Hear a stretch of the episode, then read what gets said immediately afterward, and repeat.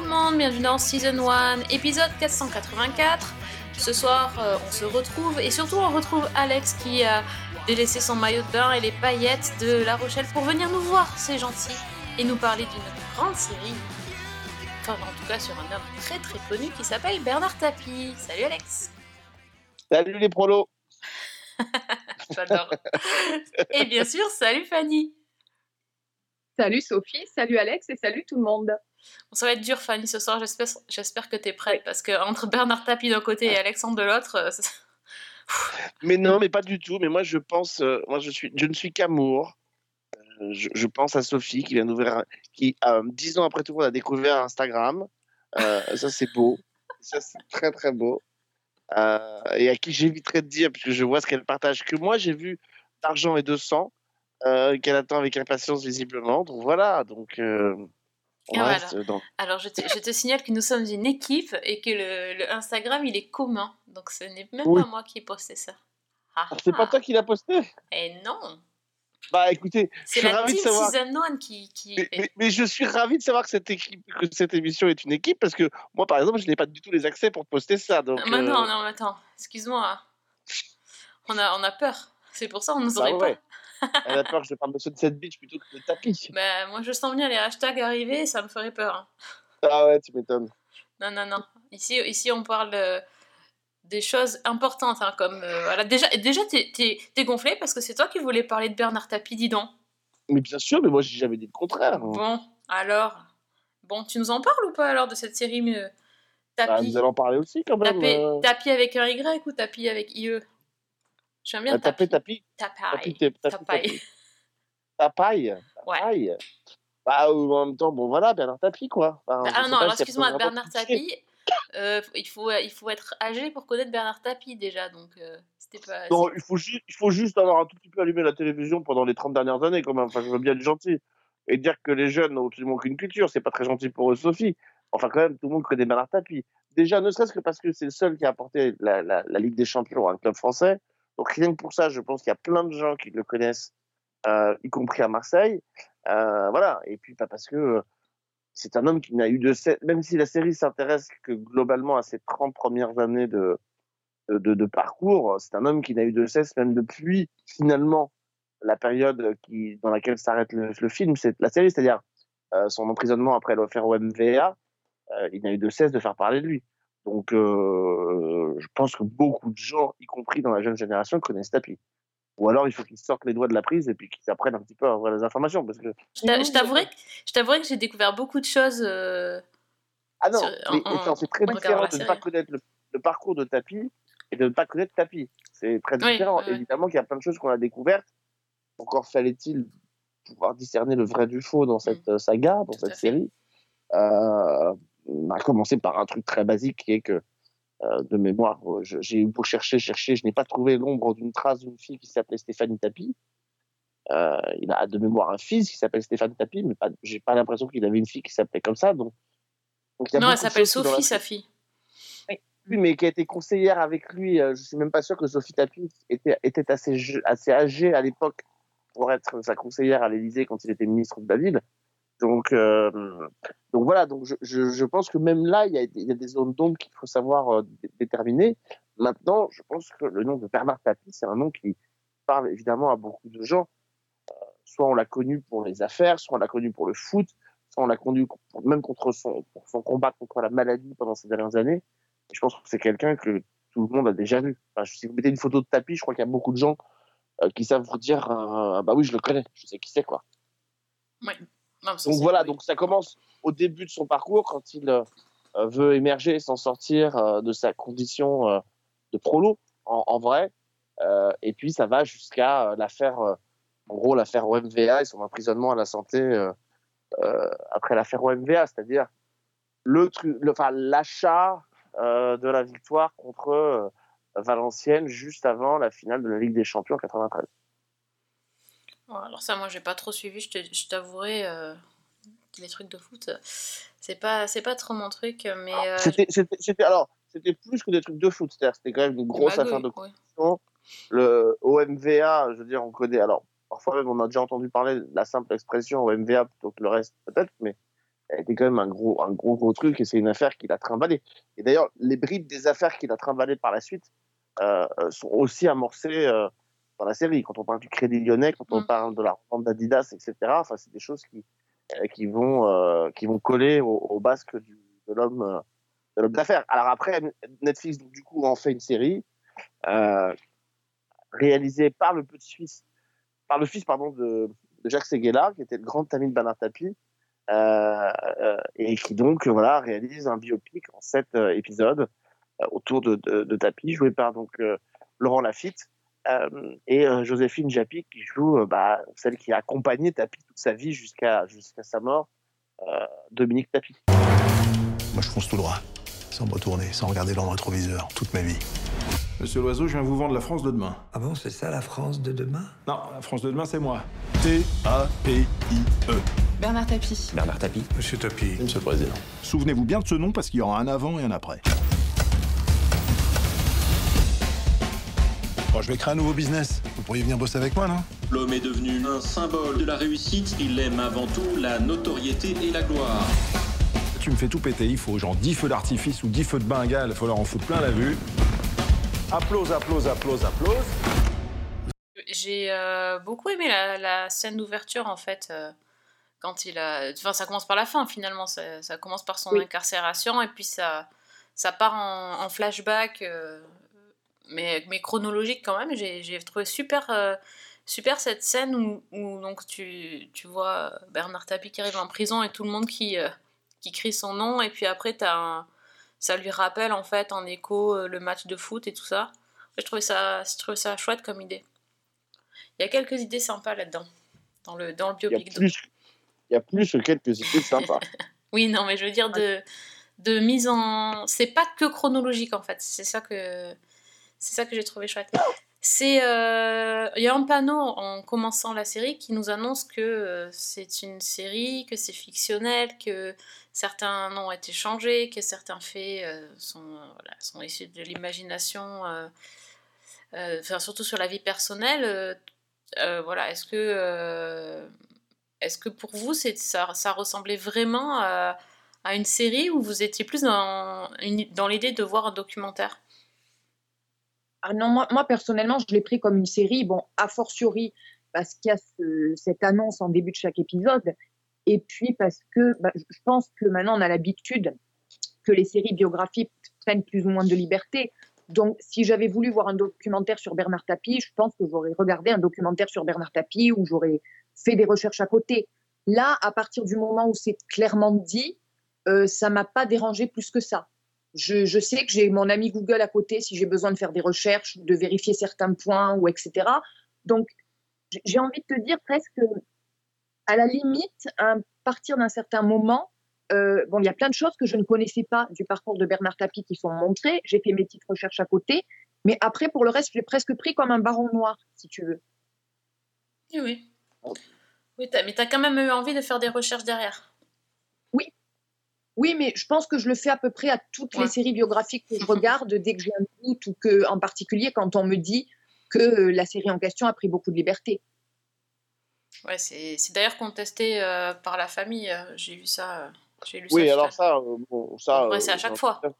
Ça devient. Oui, Brigitte Bardot s'était insurgée contre le biopic sur, euh, bah, sur sa vie. euh, la, la couronne d'Angleterre s'était insurgée contre des passages de The Crown. Euh, J'ai envie de dire, en général, quand euh, les- les- la famille ou même la personne concernée s'insurge, assez souvent parce que en réalité, la série tape un peu dans le mille, quoi. Mm. Euh, je, voilà, je veux pas m'avancer, mais enfin, c'est c'est souvent un peu, un peu la raison. Donc, et, et je trouve que là, la famille Tapi, en plus, euh, objectivement, euh, je trouve que c'est- elle, elle aurait pu s'ép- s'épargner cette charge-là parce que quand on regarde l'intégralité des sept épisodes, euh, Tapi passe pas non plus pour un salaud fini, quoi. Il s'en tire quand même plutôt pas mal. C'est-à-dire que même au plus fort de l'exercice de corruption, où il y a là peu de doute sur son implication quand on voit la série, euh, passe jamais pour le mec, pour un, un infâme salopard, quoi.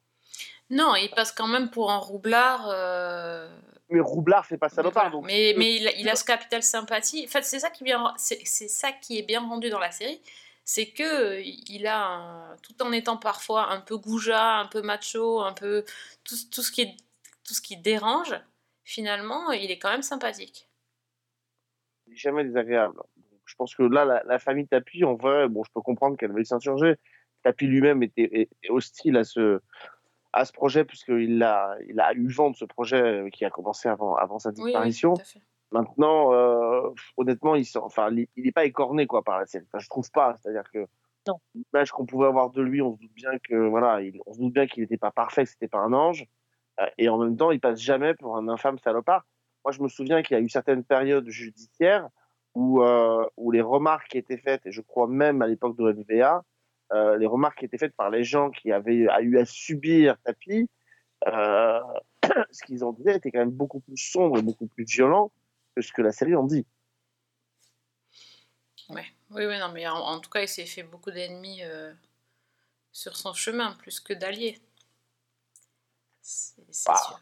Bah oui. C'est la politique, c'est la politique. Mais ça reste, voilà, ça reste globalement une, une très, enfin moi je trouve que ça reste une, absolument, une- on parle de série, on n'est pas là pour parler de tapis, on est là pour parler de série, donc ça reste pour moi une très très bonne série, euh, une très très bonne série, une très très grande série, jouée par Laurent Lafitte, évidemment est au sommet de son de son art, euh, même si je trouve que voilà, il a tendance à se faire un peu plus euh, pour moi, il y a deux périodes. Il y a la période de, qu'on connaît pas, c'est-à-dire le début de la carrière de Tapi, où l'image médiatique de Tapi n'existe pas, et là, la FIT arrive à donner une espèce de, subtilité et de, de, de demi, enfin de retenue à ce personnage, lui donner une espèce d'étoffe, de truc.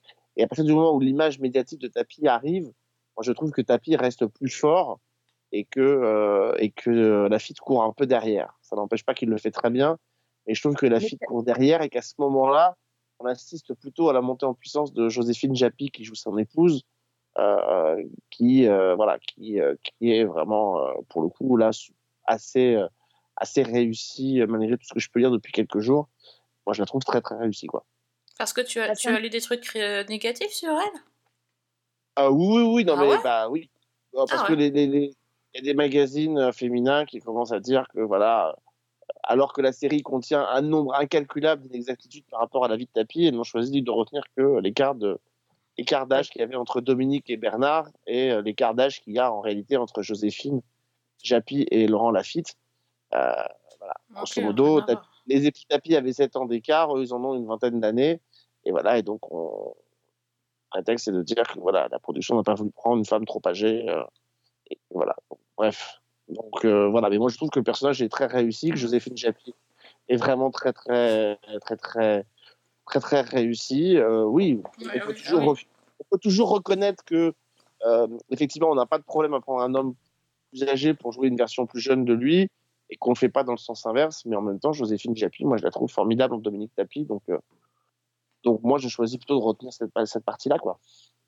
Alors Moi, j'avoue que je ne me suis pas posé la question parce qu'effectivement, elle est, elle est formidable, notamment dans, bah, dans tout l'épisode sur euh, la, la fameuse émission de télé. Ouais, Ah ah oui. prend les rênes pendant que, que Tapi est occupé ailleurs, on va dire. Euh, J'ai trouvé extraordinaire. Et dans toutes les scènes, elle a, elle a une présence, elle a quelque chose, cette, cette femme. et on comprend qu'elle a été importante pour lui, c'est-à-dire qu'elle est, elle est à côté de lui. Enfin, honnêtement, et c'est et c'est pour ça que je dis que la série s'en sort bien, enfin que Tapi s'en sort bien dans la série, parce que même dans la série, je veux dire, à aucun moment euh, on, on- on voit cette femme. euh, Il y a des petits moments, mais je pense qu'elle elle a dû, Dominique Tapi a dû beaucoup plus souffrir dans la vraie vie de tous les jours de tout ce qu'elle avait à, à endurer que ça n'est montré dans la, dans la série. Dans la Ouais, série, on ouais, est plus, on est plus sur du retournement de situation d'un personnage parce que la narration le veut, montrer qu'elle souffre et qu'elle accepte pas tout. Et en vrai, euh, comme chaque épisode fonctionne par, euh, par des années différentes, en réalité, on n'a pas le temps de s'attarder sur les souffrances de Dominique Tapi, malheureusement. Ça, c'est moi, c'est mon regret. Et J'ai Oui. imaginé que cette femme, elle avait dû sacrément jongler pendant toute cette période. Clairement, clairement. Mais c'est vrai que le- la construction de la série, c'est effectivement par année, mais c'est aussi par période, par euh, presque idée. Par Il, a- il a une ouais. lubie, on va dire ça. Il a une lubie et il y a quelque chose à réaliser, une ambition un peu folle. Et, euh, c'est un petit peu le schéma qui est, qui est rendu. Quoi. Il a une ambition un peu folle, on lui dit qu'il n'y arrivera pas. Bah, lui dit bah si, je vais, je vais y aller. Il arrive à, à ses fins euh, à chaque épisode. Et puis à la fin, il y a toujours un super cliffhanger. En fait, la, la, la vie de Bernard Tapie, c'était déjà une série, euh, une série à l'époque sans le savoir. Quoi. Enfin, il y a des retournements de situation incroyables. Il y a des, des thèmes tellement opposés, tellement différents, des, des genres différents, des endroits différents. On se dit, mais c'est. Enfin, je sais pas. Si on n'avait pas connu la personne, on se dirait vraiment c'est une fiction. euh, la fiction part trop loin parce que c'est pas possible qu'une personne euh, veuille faire, puisse ou veuille faire tout ça. Oh, je vais vous raconter une histoire très drôle. L'histoire d'un petit gars de banlieue qui se prenait pour un grand révolutionnaire et qui en réalité n'était qu'un tout petit vendeur de tapis. Ça, c'est bien gentil, mais ça me dit pas comment je deviens président de la République. Est-ce que vous saviez qu'il avait chanté donc? Ah oui. Et euh, est-ce, comment vous avez trouvé les, la reproduction de la télévision? Donc il y a, il y a plusieurs étapes. Euh, Il y a, il y a la chanson en 1966, je crois. Puis il y a les débats télévisés qu'on suit euh, via le poste de télévision. Enfin, il y a, il y a toute une histoire sur la télévision justement dans, dans cette série. Comment vous avez euh, perçu ça? Ça a très bien fonctionné, mais j'ai trouvé que de manière générale, euh, dans les différents épisodes, l'ambiance des différentes décennies était très bien rendue. Je, je veux dire que quand on est dans les années 60, les années 70, les années 80, euh, même que ce soit les décors, que ce soit toute l'atmosphère, que ce soit euh, euh, la société elle-même, je trouvais que cette série arrivait à dire quelque chose ou à, à donner une ambiance dont la télé fait effectivement partie. Le téléphone aussi, il y, a, il y a pas mal de. Il y a le rôle important du téléphone et on le voit euh, vers la fin avec son téléphone portable gigantesque, ça c'était énorme. Après, on sait depuis, on sait depuis Forrest Gump, par exemple, que les incrustations et, et les éléments de télévision et de reproduction des médias pour figurer une époque, on sait que c'est faisable. Donc, heureusement qu'on n'est pas trop étonné par, par la façon dont la télévision est montrée et, et ces, et ces- ces trucs-là. Alors, oui, dans le débat Tapie-Le Pen, on sent un peu plus euh, euh, que les, les, bon, la- la- les coupes entre la vraie image et la fausse image, je trouve qu'on la, on la prévoit un petit peu plus. Sinon, pour le reste, je trouve que ça s'y frette bien. Je veux dire, euh, le noir et blanc correspond bien. Moi, je savais qu'il avait été chanteur, j'ignorais qu'il avait démarré en même temps que Paul Naref. Euh, voilà, par exemple, qu'il aurait pu avoir une carrière, peut-être au début. Et, et- et cette carrière d'artiste euh, est peut-être un peu ce qui manque dans la série. C'est-à-dire que, en vrai, cette carrière d'artiste euh, maudit permet aussi, enfin, est ratée, permet de comprendre aussi pourquoi toute sa vie, Tapi, après, après d'ailleurs, cette condamnation à la prison, il a fait du théâtre, pourquoi il a fait du cinéma, pourquoi il a tourné avec Lelouch, pourquoi il a fait, on le rappelle, on oublie une série télé pour TF1, Commissaire Valence dans les années 2000. Euh, tout ça, ça y est pas, quoi. Donc, euh, et ça y sera pas, c'est une mini-série, Tapi, il n'y a pas de suite priori de prévu. Donc voilà, mais c'est vrai qu'on comprend pourquoi ce, ce monde du showbiz l'a toujours euh, fasciné. Euh, on parle de la, on parle de l'émission de télé que tu mentionnais tout à l'heure, qui s'appelait dans la vraie vie, elle s'appelait vraiment justement Ambition, euh, et qui correspondait bien au personnage de Tapi, là, qui est rebaptisé en Réussite Oui, de mémoire. Mhm. Euh, donc voilà, donc moi j'ai trouvé ça globalement fascinant. Voilà, je trouvais ça globalement fascinant. J'ai trouvé que j'ai trouvé que ça, ça, ça se regardait sans déplaisir, que ça se regardait sans. On a vraiment l'impression d'avoir un thriller. J'ai beaucoup aimé la séquence du mariage de Tapi et Dominique Tapi parce que il y a un petit côté, on avait l'impression un peu d'être dans le parrain quoi quand on voyait cette euh, cette séquence là. Enfin, c'était assez fascinant sur les sur les dans les calanques avec tous ses amis qui viennent autour et tout. J'avais vraiment l'impression d'être dans un remake du parrain quoi. C'était assez. euh, je sais pas si c'était vraiment comme ça dans la vraie vie ou si eux ils ont voulu euh, donner cette petite couleur là, mais Et puis il y a la scène quand même dans, bah, dans l'épisode 7, si je dis pas de bêtises, y avec le procureur. Ah, évidemment, Qui on allait venir. C'est un chef-d'œuvre. J'ai pas vu l'épisode 7 Aïe aïe aïe Ah mais non, mais Sophie, tu Bah, peux c'est- pas arriver là comme ça. Écoute, c'est pas possible. Ah bah écoute, euh, ouais. faut me virer hein Bah, je pense qu'on va prendre le, le contrôle. Non, mais tu vois, on parlait tout à l'heure. Et là, c'est intéressant parce que on parlait du personnage Tapi de la télévision. Euh, Souvenez-vous quand même que Tapi, ça a été un des personnages cultes des Guignols quand même. Bah bien sûr, Complètement. Euh, qui complètement. oui. arrivait, euh, ces nanars euh, qui arrivent, un peu vulgos et tout. Euh, et en fait, ce qui est intéressant, c'est qu'effectivement, on voit la progression de cet homme. Et en fait, cet homme qui, est, qui se glorifie de tout ce qu'il est devenu. Et en fait, à un moment donné, cet homme, il, il pense qu'il n'a pas de limite. Et comme il pense qu'il n'a pas de limite, il se dit qu'il peut très bien débarquer à 23h30 dans le bureau d'un juge d'instruction pour, euh, bah, pour lui dire que globalement, bon, l'histoire pas très grave, quoi, et qu'on peut bien l'enterrer. Pour Euh, faire son âme. Pour faire son. Oui, voilà. Non, mais c'est. Mm.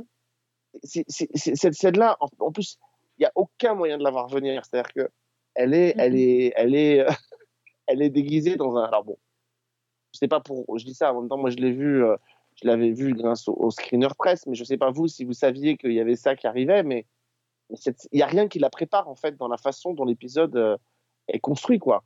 On se dit, il va aller voir. euh, il va aller voir le juge, euh, voilà, on va avoir un espèce de truc. Et en fait, on se retrouve dans un face-à-face. La séquence, Sophie, tu l'as pas vu, la séquence dans l'épisode 7 dure 25 minutes. C'est long. 25 minutes de face. Non, c'est pas long. Mais non, justement, c'est pas long. C'est- Enfin, je sais pas ce que tu en penses, Fanny, mais à aucun moment c'est long. c'est, c'est- disons que a posteriori, effectivement, tu as passé 25 minutes devant ton écran, mais t'as pas décroché et il y a limite des moments où tu retiens ta respiration, quoi. Parce que tu as l'impression d'y être et parce que c'est d'une intensité et de. Tu as ces deux adversaires que tout oppose complètement et que c'est une espèce de, de, de ballet de, de, jeu de chat et de la souris qui est, mais, qui est passionnant, qui est palpitant. Je, moi, je, je, je suis fasciné par cette séquence parce que cette séquence, pour moi, elle, est, elle, elle incroyable à plus d'un titre. D'abord, dans la construction, c'est-à-dire qu'il n'y a pas plus simple. La caméra est postée entre les deux. Il y a une caméra qui les filme tous les deux. Il y a une caméra sur l'un, une caméra sur l'autre. Le seul éclairage, c'est le bureau, c'est la lumière du bureau. Et, euh, donc, on a la séquence qui est là, on a Tapi qui arrive, au fait sa gloire qui débarque. Et, euh, et en fait, ce qui est hyper intéressant, c'est que dans cette séquence-là, vous avez Tapi, la fit, qui arrive au sommet de son interprétation de Bernard Tapie. Et d'un seul coup, on a Tapi Lafitte qui se fait bouffer littéralement la vedette par un acteur que je pense la plupart des gens ne connaissent pas, euh, qui s'appelle David Talbot, qui interprète le juge Éric de Montgolfier, celui qui va devenir évidemment à cette époque-là l'adversaire de Tapi. Et David Talbot, d'un seul coup, bouffe littéralement tout. C'est-à-dire que il engloutit Tapi, mais il engloutit la fin de la série. C'est-à-dire que euh, on- on est en train de voir un peu les, les- les- les effets aujourd'hui, même sur les réseaux sociaux et tout ça. Cette séquence, elle est en train, enfin, je sais pas si tu as la même sensation, Fanny, mais elle est en train de tout submerger, on a l'impression. Absolument. C'est fascinant. Tapi arrive et d'abord, on a... c'est Colombo, Sophie, tu verras, c'est Colombo en Non, fait. mais ça me tarde de Et- voir cette, cette scène. hein. c'est Colombo, c'est-à-dire que Tapi arrive, il, est- il expose ses trucs, l'autre fait le couillon en face, genre je comprends rien à l'affaire, et puis, euh, et puis à un moment donné, quand il comprend qu'il a ferré Tapi, euh, il lui tombe dessus, mais, mais, mais c'est une, euh, il lui tombe dessus, puis là en plus, alors il y a à la fois les échanges entre les deux, puis il y a les punchlines que le juge lui envoie dans la gueule, vous auriez tellement pu être beaucoup, vous auriez pu être un météore, vous n'avez été qu'une nébuleuse, enfin ça, ça balance des trucs dans tous les, dans tous les, enfin c'est hallucinant. Et le disait très bien, on est pris dans une espèce de respiration et, c'est bluffant. Cette séquence, elle est, véritablement magistrale. En tout cas, vous en parlez avec euh, beaucoup de beaucoup d'ardeur. Ça, ça, il y a déjà des grandes scènes dans tout ce que j'ai vu, mais là, ça me donne vraiment très très envie de, terminer. Et euh, un dernier mot, on n'a pas parlé euh, des seconds rôles. Est-ce que vous avez bon, Qu'est-ce que vous avez pensé Euh, ben, Il y avait euh, par exemple Fabrice Lucchini euh, ou autre. euh, Vas-y, Fanny. Ils vous ont pas laissé un souvenir impérissable, visiblement? c'est pas qu'ils m'ont pas laissé un souvenir impérissable, c'est que bah, j'ai envie de te dire, Lucchini fait du Lucchini. Oui. Euh, voilà. Après, dans, dans les seconds Ceci rôles, dit, pardon, Oui. ceci dit, il le fait plutôt bien. C'est-à-dire que la séquence, où, la séquence où il débarque au barbecue et Ah où oui. il atomise Tapi Oui. littéralement, euh, d'ailleurs, je la trouve assez intéressante parce qu'elle préfigure un peu la, la scène avec Montgolfier, justement, à la fin de la série. C'est, euh, il se prenait pour un roi, il, il n'a été qu'un marchand de tapis. Enfin, c'est, devant tout le monde, c'est d'une violence, c'est d'une violence incroyable. Euh, ça marche quand même assez, assez fortement. Bah, dès la première rencontre, tu vois que le personnage va très bien, un acteur comme Lucchini. Quand euh, Tapi vient le la deuxième rencontre, quand Tapi vient le solliciter euh, pour financer son projet, tu sens tout de suite que le personnage va très très bien à un acteur comme ça. Ouais, ouais. Donc moi, après les seconds rôles, euh, je- vais te dire qu'en fait, ils sont tellement bouffés quelque Mm. part aussi par Lafitte, Tapi et dans une moindre mesure par, euh, par euh, Joséphine Japy dans le rôle de Dominique, parce que ces deux-là, moi, je les trouve absolument fascinants et absolument géniaux, que c'est pas qu'ils m'ont pas laissé un souvenir impérissable, mais c'est qu'ils disparaissent complètement derrière, euh, derrière les rôles titres. quoi. Et, et c'est intéressant que, ce que Alex disait tout à l'heure sur Laurent Lafitte, parce que je me suis posé la question, je l'ai trouvé absolument génial dans les deux, trois premiers épisodes, et alors toujours très bon dans les suivants, mais j'avais un petit peu plus l'impression par moment qu'on tombait dans faire du tapis, Eh oui. si vous voyez ce que je veux dire.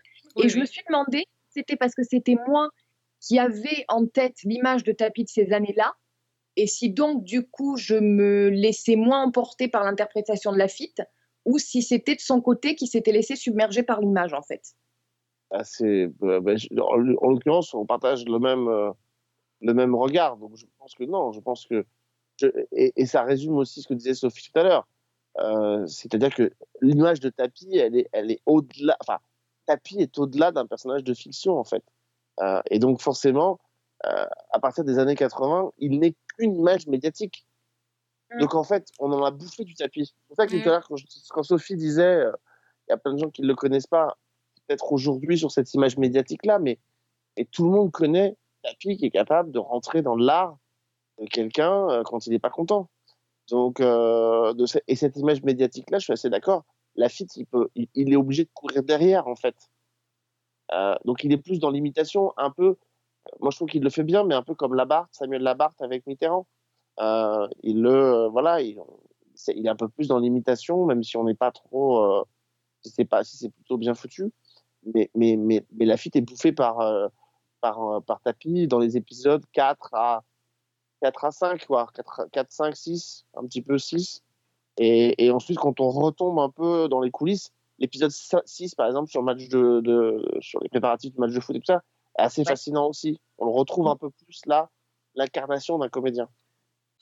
Bon, j'ai l'impression que quand même, euh, malgré tout, c'est, enfin, même pas ça, c'est, un plébiscite là. Enfin, du début à la fin. Si vous me dites qu'en plus la fin est, est absolument fascinante, euh, qu'est-ce qu'on attend pour regarder euh, la série? Il faut absolument voir. Moi, j'ai, presque fini en plus, hein, donc. euh, Ce qui, ce qui moi, qui m'intéresserait beaucoup, c'est d'avoir le retour parce que on se souvient, il y a deux ans, quand euh, Netflix avait lancé Amazing Stories, les Américains, notamment, et plein de pays dans le monde ont découvert, par exemple, l'affaire du pont de mhm. euh, grâce à cette. Et ça m'intéresse de savoir ce que les Américains et les gens dans le monde qui, eux, par exemple, je suis sûr, ne connaissent pas Bernard Tapie, euh, ce qu'ils vont penser de cette histoire et de ce personnage-là. Euh, Alors moi, je vais donner la réponse pour un ami espagnol ouais. qui a vu la série sans connaître du tout Bernard Tapie et qui même au départ ne savait pas que c'était une histoire réelle, qui Ouais. en fait a fait sans savoir et qui a découvert quand, euh, bah, quand il a vu le petit, la petite annonce disant que euh, il y avait eu des parts de fiction qui étaient prises. Bon là, il a compris. Et le retour qu'il m'en a fait, ben, c'est que c'était une histoire pour lui qui était hallucinante euh, dans tout ce que cet homme a vécu, dans tout ce qu'il a entrepris, dans le côté touche à tout, dans la personnalité. Euh, il me disait aussi que en creux, lui, ce qu'il y avait vu, alors c'est son interprétation, hein, c'était, euh, pour paraphraser, c'était un peu une image de la société française et de la manière dont, comment dire, les, élites euh, mettaient des bâtons dans les roues de ce type qui, venait euh, d'un milieu modeste et qui essayait de réussir, où on avait un peu Bernard Tapie contre les banques, Bernard Tapie contre les industriels, Bernard Tapie contre la politique, etc., etc. Et que, bah, au final, il avait très envie de découvrir la véritable histoire. Donc ça confirme ce qu'on disait tout à l'heure en creux, c'est effectivement que l'image de Tapi n'est absolument pas abîmée par cette, euh, par cette série-là, parce que tout le monde voit la, Ah bon la- tout le monde ne voit que ce qu'il dit d'ailleurs dans, dans les tribunes, euh, dans les loges du, dans les vestiaires du, de, de l'OM. Euh, il dit que l'OM c'est la revanche euh, des gens du peuple contre les élites de Paris. Et en fait, euh, visiblement, ce qui ressort de quelqu'un qui ne connaît pas Bernard Tapie, c'est ça. Donc, euh, c'est, alors que lui-même, enfin, c'est- fascinant. C'est-à-dire que cette, cette fascination que peut exercer un mec comme Tapi, c'est c'est comme quand vous avez des gens comme, euh, alors, je ne veux pas comparer avec Tapi, mais c'est comme quand des gens comme Trump ou Hanouna nous expliquent qu'ils sont les représentants du peuple alors qu'ils gagnent des millions, euh, des millions tous les mois. Je veux dire, Tapi a fait partie aussi d'un système. euh, il a gagné beaucoup d'argent. Euh, la façon dont dont il, dont il rachète ses, ses, ses, ses, ses- ses- ses entreprises euh, et où après il abandonne les gens, enfin, c'est quand même pas, pas très glorieux. C'est intéressant de voir que la seule chose qui reste finalement pour des gens qui ne connaissent pas l'histoire, c'est le mec qui se bat contre les élites. Quoi. Ouais. Ça veut dire que pour plein de gens, quand on se bat contre des élites, quand on est en lutte contre les élites, on peut faire les pires saloperies, c'est justifié. Quelque part, c'est un peu ça. En tout cas, disons que c'est ce que mon ami a retenu de la série, c'est pas les pires saloperies. Bah ouais, mais je pense que c'est intéressant parce que je pense que c'est ouais. exactement ce que tout le monde va retenir, à mon avis. Bah, en même temps, les Américains, à mon avis, ils vont, ils vont trop aimer cette histoire euh, du self-made man euh, qui réussit à la- voilà, qui peut compter que sur lui. euh, Ouais, ça, va plaire, ça. les Américains, ils ont Tony Soprano en même temps. Donc bon, euh. Ah, mais lui, il a tué personne. Ils ont Walter White, ils ont Tony Soprano, donc ils vont trouver que c'est un peu trop light. Peut-être, peut-être. Ça manque un peu de sang, mais bon, il y a des bagarres déjà. Euh, bon, mais bref, euh, je crois qu'on vous aura convaincu de regarder euh, Tapi sur Netflix. Il y a sept épisodes, vous n'allez pas voir le temps passer parce qu'il il a fait plus de choses en une vie que certains pourraient faire en 200, tellement il a fait de Ouais. choses ex- exceptionnelles. Donc Et vous allez voir contre- que la série passe vite. Juste une petite question, Alex. Est-ce que tu sais par hasard pour, ce choix, pourquoi arrêter en 97 Est-ce que Oh. le- le- une raison précise à choisir ce, ce moment de l'incarcération pour arrêter la série ou? Euh, moi, j'ai pas lu d'interview euh, l'expliquant. Euh, la, la théorie, c'est que euh, c'est la partie de la vie de Tapi la plus, la plus télégénique, peut-être. C'est comme ça que je l'interprète. La suite, la suite, c'est quand même pour beaucoup euh, à la fois Tapi qui bascule dans un autre milieu qui est plutôt le milieu du spectacle, et après c'est Tapi qui lutte dans l'ombre avec les problèmes judiciaires, mais euh, on n'est pas, on n'est pas sur des, choses qui sont forcément à raconter, forcément très passionnantes. Là, on a euh, le self-made man, on a l'homme de télé, on a l'homme politique, on a le sport, on a des grandes thématiques qui sont très fortes. Et, et non pas que la deuxième partie de la vie de Tapi a été, euh, a été, euh, a été moins forte, mais je pense qu'elle est peut-être moins télégénique. Est-ce qu'on a forcément envie de faire une série dans laquelle on va raconter comment Tapi a, a travaillé avec Claude Lelouch? Euh, Est-ce que, est-ce que, tu vois, je, je, je suis pas certain de ça. D'accord. Voilà. Après, j'ai pas de, j'ai pas de réponse euh, officielle à t'apporter là-dessus, mais je pense que c'est parce que euh, on a le début et la fin, et je pense que ce qu'on disait tout à l'heure, le, le fait que les deux, les deux parties avec Lucchini et Montgolfier se répondent, euh, finalement, euh, ça borne bien le, le projet, quoi. Donc, euh, bon, voilà. Donc, après, je vois pas comment. S'il avait fallu, il aurait fallu une deuxième saison, de toute façon, pour raconter la suite. Oui, Donc, euh, c'est. Mais voilà, j'ai pas de. Non, je, je voudrais pouvoir t'apporter une réponse extrêmement intelligente et officielle, mais je ne l'ai pas. Bah écoute, elle est peut-être pas officielle, mais moi je la trouve extrêmement intelligente. Euh, c'est Oh, beau, c'est beau. Que de love ce soir, c'est magnifique. Oh, c'est trop beau. Eh ben Fanny, je te sens, euh, tant que tu es dans le mood du love, est-ce que tu as une, euh, une série à nous recommander? Ah ben mince alors, parce que là le mood du love il va partir d'un coup, tu vois. Ah mince Eh oui, parce que, parce que moi j'ai vu une série que j'ai pas mal aimée, mais pour le coup le love il y est pas. Ça s'appelle The Horror of Dolores Roach et c'est sur Prime Video. Et en gros, c'est une version de Sweet Todd euh, latina avec des empeñadas. Donc tu vois que c'est une autre ambiance. Donc, euh, ben, en fait, moi, ce qui m'a attiré sur la série, c'est déjà le nom de l'actrice principale, c'est-à-dire euh, Justina Machado, qu'on a vu notamment dans One Day at a Time, qui est une actrice que j'aime énormément. Et puis, bah, le, le sujet me- m'intriguait quand même un petit peu. Donc, l'histoire, euh, ça commence le soir de la première d'une comédie musicale à Broadway. La comédie musicale s'intitule Dolores Roach et elle, euh, elle raconte l'histoire d'une tueuse en série euh, qui est extrêmement connue, qui est en fuite et qui a fait la une des journaux parce que, dit-on, avec son amant, elle découpait euh, les, clients de leur, euh, leur restaurant et elle les servait à manger à, tout le voisinage. Et après la représentation, dans sa loge, la star de la pièce se retrouve toute seule en train de se démaquiller. Et il y a quelqu'un qui entre dans la pièce et c'est la vraie Dolores Roach, donc Justina Machado, qui, euh, bah, qui vient râler en fait et qui vient lui dire qu'il y a beaucoup de libertés qui ont été prises avec son histoire, que ça va pas du tout. Et elle va lui raconter, elle, ce qui s'est vraiment passé. Et donc là, on retourne euh, au début des années 2000 à New York, où Dolores vit avec son petit ami qui est un, dealer euh, local qui s'appelle Dominique.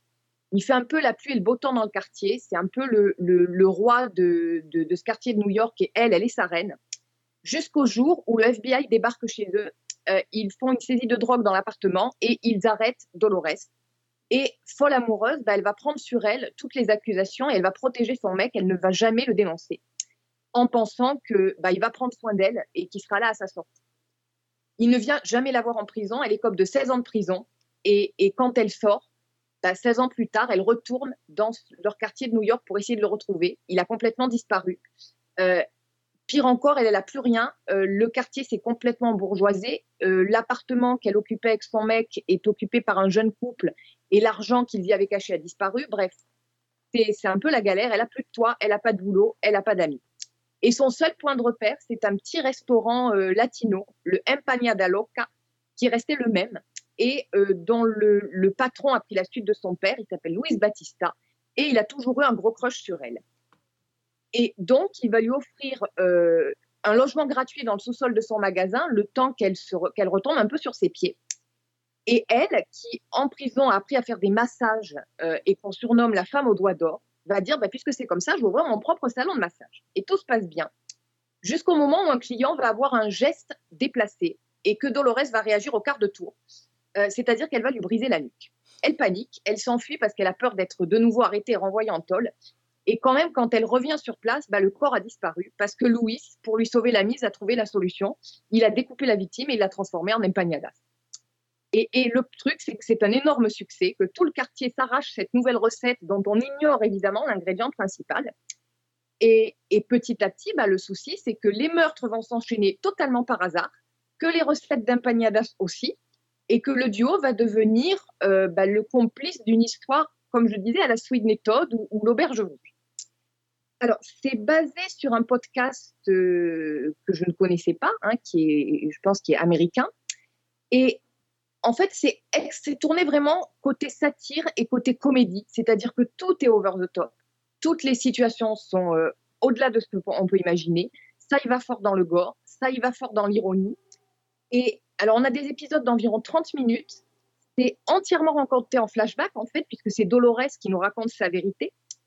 Euh, Justina Machado, elle est magique, vraiment, parce que je trouve que dans son interprétation de Dolores avant et après l'arrestation, elle est complètement différente. Elle est à chaque fois voir des, fragilités, des, zones d'ombre différentes. Et au final, euh, ben, je m'attendais pas à ce que ça fonctionne aussi bien. Je pensais, bon, il y a euh, huit épisodes, je crois. Je pensais que sur les huit épisodes, il y allait euh, ou qu'on allait basculer dans le trop gore, ou qu'on allait basculer dans le trop parodie. Et là, pour le coup, bah, j'ai vraiment accroché parce que, alors, dans son genre, c'est très fun, très rythmé.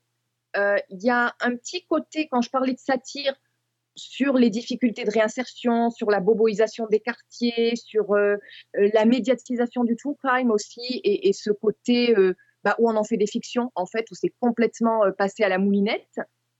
Et alors, tout ça fait en creux sans que ça soit vraiment le sujet. Et au final, bah, c'est juste une très bonne comédie, euh, complètement sanglante et complètement décomplexée, et qui fait passer un très bon moment. Donc voilà, c'est sur Prime Video et ça s'appelle The Horror of Dolores Roach. 16 years they locked my ass up for possession with intent. Dolores Roach in the flesh. It's been like forever, mommy. You look like shit. Well, um, I have no money, We're not hiring today. no job prospects, and I bet that your boss's dad died, and so I'm pretty sure I know I look like shit. Thank you very much. C'était pas du love, mais moi, ça m'a quand même sacrément donné envie. Ah bah ça vaut le coup, je pense que ça vaut le coup. Ah ouais, ouais, carrément. Bah, euh, Alex, si tu veux bien, avant de te donner la parole, je suis obligée d'enchaîner sur ce que sur ce qu'a dit Fanny parce qu'elle m'a lancé des perches Non, mais pendant je dérange, son... j'ai bien compris. donc, je- Elle m'a lancé des perches pendant toute sa reco. J'étais obligée d'en parler là maintenant. Parce que si je vous dis meurtre, si je vous dis podcast et si je vous dis comédie musicale, Mais oui, bien sûr. bah, Alex, il a pas dit oui, bien sûr. bah, moi, bah, je voulais quand Oui, même. bien si- sûr. Bah oui, bien sûr. hein. Bah, je voulais vous parler de Only Murders in the Building. La saison 3 qui est sur Disney Plus depuis euh, août, fin août. Et euh, c'est mon, mon rayon de soleil de la, de la semaine, hein, parce que c'est un épisode par semaine. Et là, c'est extrêmement dur d'attendre euh, chaque épisode. C'est- magnifique. Donc, euh, la série, on vous en a parlé plusieurs fois avec Fanny parce que c'est un méga, méga gros, gros coup de cœur. Ça raconte l'histoire de euh, trois personnes qui vivent dans le même euh, immeuble, qui se rencontrent grâce à leur passion du true crime, n'est-ce pas Fanny? Et qui vont décider de cr- créer donc un podcast ensemble qui s'appelle Only Murders in the Building. Et ils ont évidemment que des aventures et des choses qui leur tombent sur le nez qui sont assez incroyables. Euh, là, on en est donc à la saison 3. Euh, bah, évidemment, il fallait un petit peu euh, changer, changer de façon de faire parce que c'était un petit peu trop. Ça allait être un peu trop répétitif de refaire un meurtre dans leur building. Ils ont. Ils ont transformé l'essai en faisant autre chose, mais qui reprend quand même le même concept, c'est-à-dire euh, que le, des trois personnages va créer une, pièce euh, et euh, donc il, est en train de monter toute une pièce avec, une nouvelle avec de nouveaux comédiens pour se produire à Broadway, sauf que l'un des comédiens va mourir et c'est là que ça va leur euh, redonner envie de, bien évidemment d'enquêter, mais ils ne peuvent pas s'en empêcher. Et puis petit à petit de, relancer une nouvelle saison du podcast.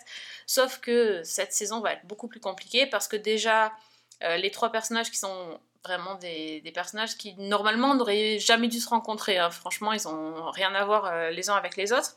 Euh, dans cette saison-là, ils sont plus ou moins éloignés quand même. hein. Ils, sont, ils sont un peu solos. Et ben on se rend vite compte que quand ils enquêtent chacun de leur côté, ça marche beaucoup moins bien parce qu'ils sont forcément complémentaires.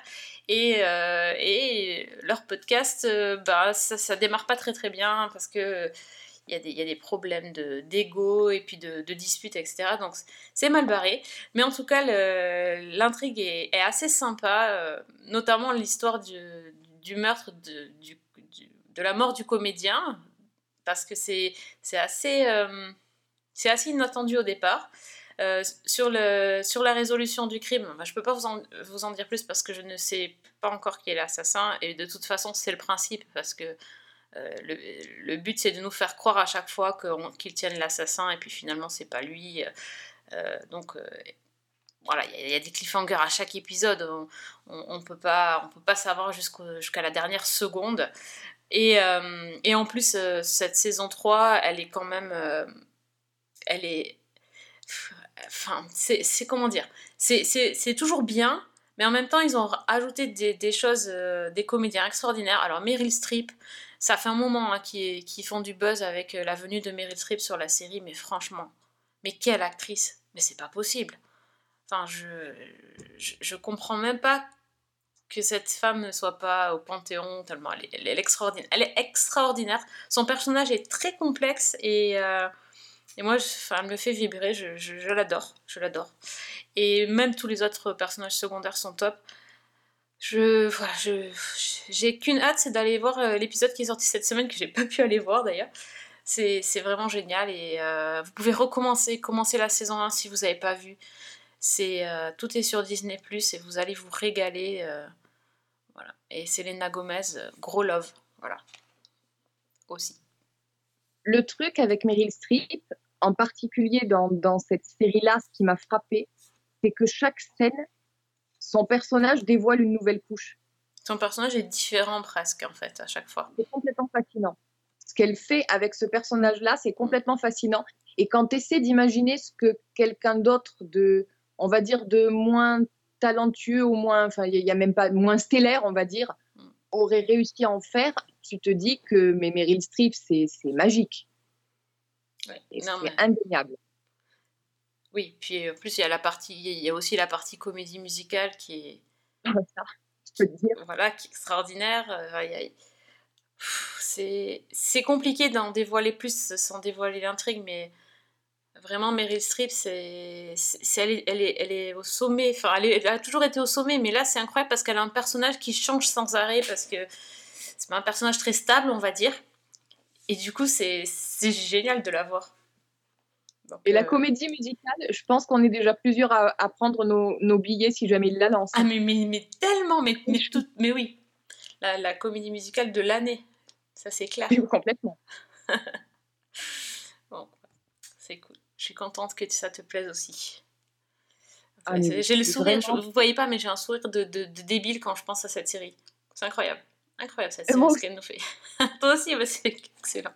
Ah bah, une fois par semaine, c'est les 30 minutes où je, à la fin, j'ai mal aux zygomatiques tellement j'ai souri tout le long. quoi. It's opening night, and a big star drops dead on stage. Oh my god, my leading man is dead. Is this really happening? Well, you know, who are we without a homicide? NYPD! The killer is someone in this room. My show is hanging on by a thread here. Finding this killer is the only way you'll have a show. Want to make a podcast with me? Euh, voilà, à toi Alex. De quoi nous parles-tu donc? Bah, moi, je sais pas de quoi vous parlez. Bah, Hein, écoute, que là, euh, voilà. C'est le moment où on va te détester, donc euh, bah, choisis par quoi tu vas commencer de. Et puis ouais, voilà. Oui, mais déjà on te pas. détestait avant l'émission, Je- donc c'est bon. je suis pas du tout, oui c'est ça, je suis pas du tout du genre à étaler les choses que j'ai vues en avance. Euh, c'est absolument pas le genre de la maison. Euh, j'ai entendu quelqu'un 2 dire non. Euh, donc euh, ça doit être Fanny parce que Non, Sophie non, c'est les interférences, ça, c'est personne. donc moi je vais vous parler d'une série que normalement vous auriez déjà dû aller voir euh, et que vous n'avez pas vue parce que vous préférez aller voir des gens qui se découpent en morceaux et font des kebabs avec, hein Fanny. Donc euh, vous restez sur Disney Plus et vous allez voir Irrésistible. Mais c'est prévu. Ah, c'est fait. Bah, Fanny, pff, c'est est trop la bonne élève, Fanny. hein. C'est sorti réveille à 9 heures hier. le matin, à 11 C'est ça. C'est sorti le 20. On est le 21. Fanny, elle a déjà vu. Comment c'est possible commencé. J'ai commencé. Donc, j'ai c'est commencé que j'ai commencé quand même parce que c'est un certain Alexandre Le Train qui en a parlé sur VL Media. Mais, mais, mais vous savez, vous avez de très très bonnes références. Et que j'aurais pense- Rends l'argent, Fanny. Ça se voit trop au bout d'un moment. hein. Ça sent le dessous de table complet. Mais Attends, attends, je enterré, rigoles. dans- je l'ai enterré dans le jardin de ma tante. Il faut que j'aille le déterrer. Ah oui, c'est ça. Ah Dis, dis celle qui lui a dit Oh, j'ai un sourire niais. Oh, bah, moi aussi. Oh, bah, dis donc, on se regarde. Ah, bah, dis donc. Ah, mais attends, ça suffit, oui. Donc, irrésistible. Un petit peu comme Fanny, d'ailleurs. Irrésistible aussi. Pour toi, Fanny. Tu me diras combien je te dois. Donc, c'est la nouvelle comédie romantique de Disney+, série française. Euh, donc, on va suivre, et vous allez voir l'enchaînement. C'est ça le talent de l'enchaînement. On va suivre Adèle, qui est une animatrice de podcast. Eh ben ouais, Sérieux. eh ben ouais. De podcast sur l'amour. euh, et qui, euh, en fait, qui a, qui a transposé en, en livre un de ses podcasts. euh, et qui, lors d'une dédicace, va tomber amoureux d'un jeune homme qui accompagne sa sœur, en fait, qui vient faire dédicacer son bouquin. Et euh, les deux vont avoir un énorme coup de foudre, euh, instantané, quasiment instantané. Et donc, euh, lui est pris pourtant de son côté. Euh, il est en couple avec une, jeune femme, mais voilà, l'amour est plus fort que tout.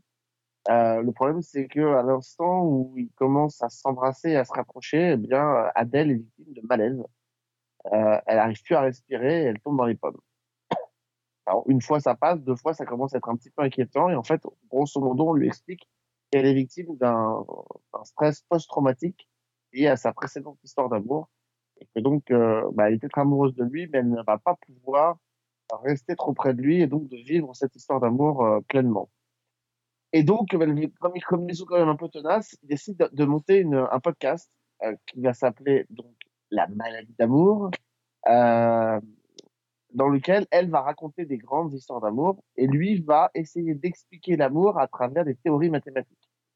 Euh, parce que c'est un scientifique un mathématicien, enfin voilà, adepte des formules. Et en fait, l'idée c'est de, de, de, de, donner un, de montrer en fait que l'amour est prévisible et que l'amour est finalement identifiable grâce aux, mathématiques. Et donc, ils vont monter ce podcast-là.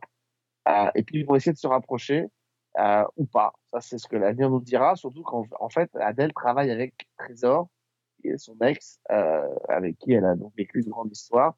Euh, et donc, tout ce petit monde baigne là-dedans, et en même temps, on découvre donc la sœur de, notre héros, qui elle aussi vit une histoire d'amour un peu compliquée, et puis on découvre sa copine, qui est aussi une scientifique, qui vit une histoire d'amour très compliquée. Et puis voilà, il y a tous ces personnages qui gravitent euh, autour de, de, de, cette, de, ces personnages-là. On est dans de la rom-com pure et dure. Mais en fait, on est dans la rom-com pure et dure telle qu'on l'aime, enfin telle que moi je l'aime en tout cas, c'est-à-dire euh, euh, qu'on a deux héros qui sont absolument énervants de bout en bout, c'est-à-dire que lui, on a envie d'être son pote, euh, tellement il est sympa, et elle, on a tellement envie de l'aimer, tellement elle est, attirante et, cute. C'est la girl next door par excellence, comme les Anglais ou les Américains savent le faire. Euh, Il y a notamment, euh, moi, ce qui est une de mes séquences préférées, euh, c'est dans l'épisode 3, quand ils comprennent que ça devient très compliqué de rester à côté, mais qu'en même temps, ils ont un business de dingue à développer avec leur podcast qui a été acheté, eh bien, euh, Adèle dicte des règles euh, pour qu'ils soient ensemble, pour qu'ils puissent rester ensemble, parce que sinon, ils vont pas pouvoir faire le podcast. Donc, elle dicte des règles qu'ils doivent respecter. Donc, ils ne doivent pas sortir tout seuls, euh, tous les deux. Ils doivent toujours être accompagnés de quelqu'un.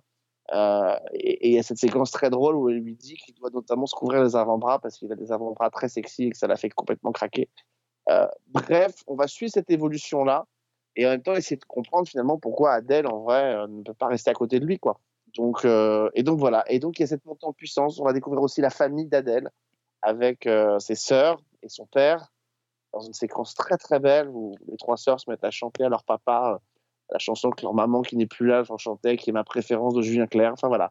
On est dans tout, je dis, on est vraiment dans une archétype de la comédie romantique, c'est-à-dire qu'on a tous les moments un peu clichés de la comédie romantique, et c'est fait euh, d'une manière tellement euh, belle, jolie, simple, complètement épurée de tout ce qu'on aurait pu retrouver, euh, que voilà, que bah, si vous vous souvenez de Christmas Flow, bah, c'est l'inverse. Voilà.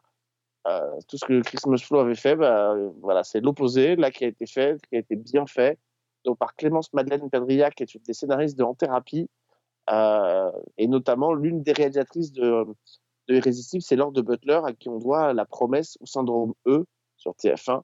Euh, voilà, et donc euh, notamment euh, Camélia Jordana dans le rôle principal. Et alors, petite anecdote, parce que ça c'est plutôt sympa, euh, à la mi-octobre, sur toutes les plateformes de podcast, va sortir La maladie d'amour, le podcast, animé par Camélia Jordana, qui va raconter des histoires d'amour authentiques et le tout dé- décrypté par des scientifiques, des sociologues, etc., etc. Il y aura 10 épisodes qui vont sortir à partir, je crois, du 19 octobre, quelque chose comme ça. Voilà. ça c'est sympa.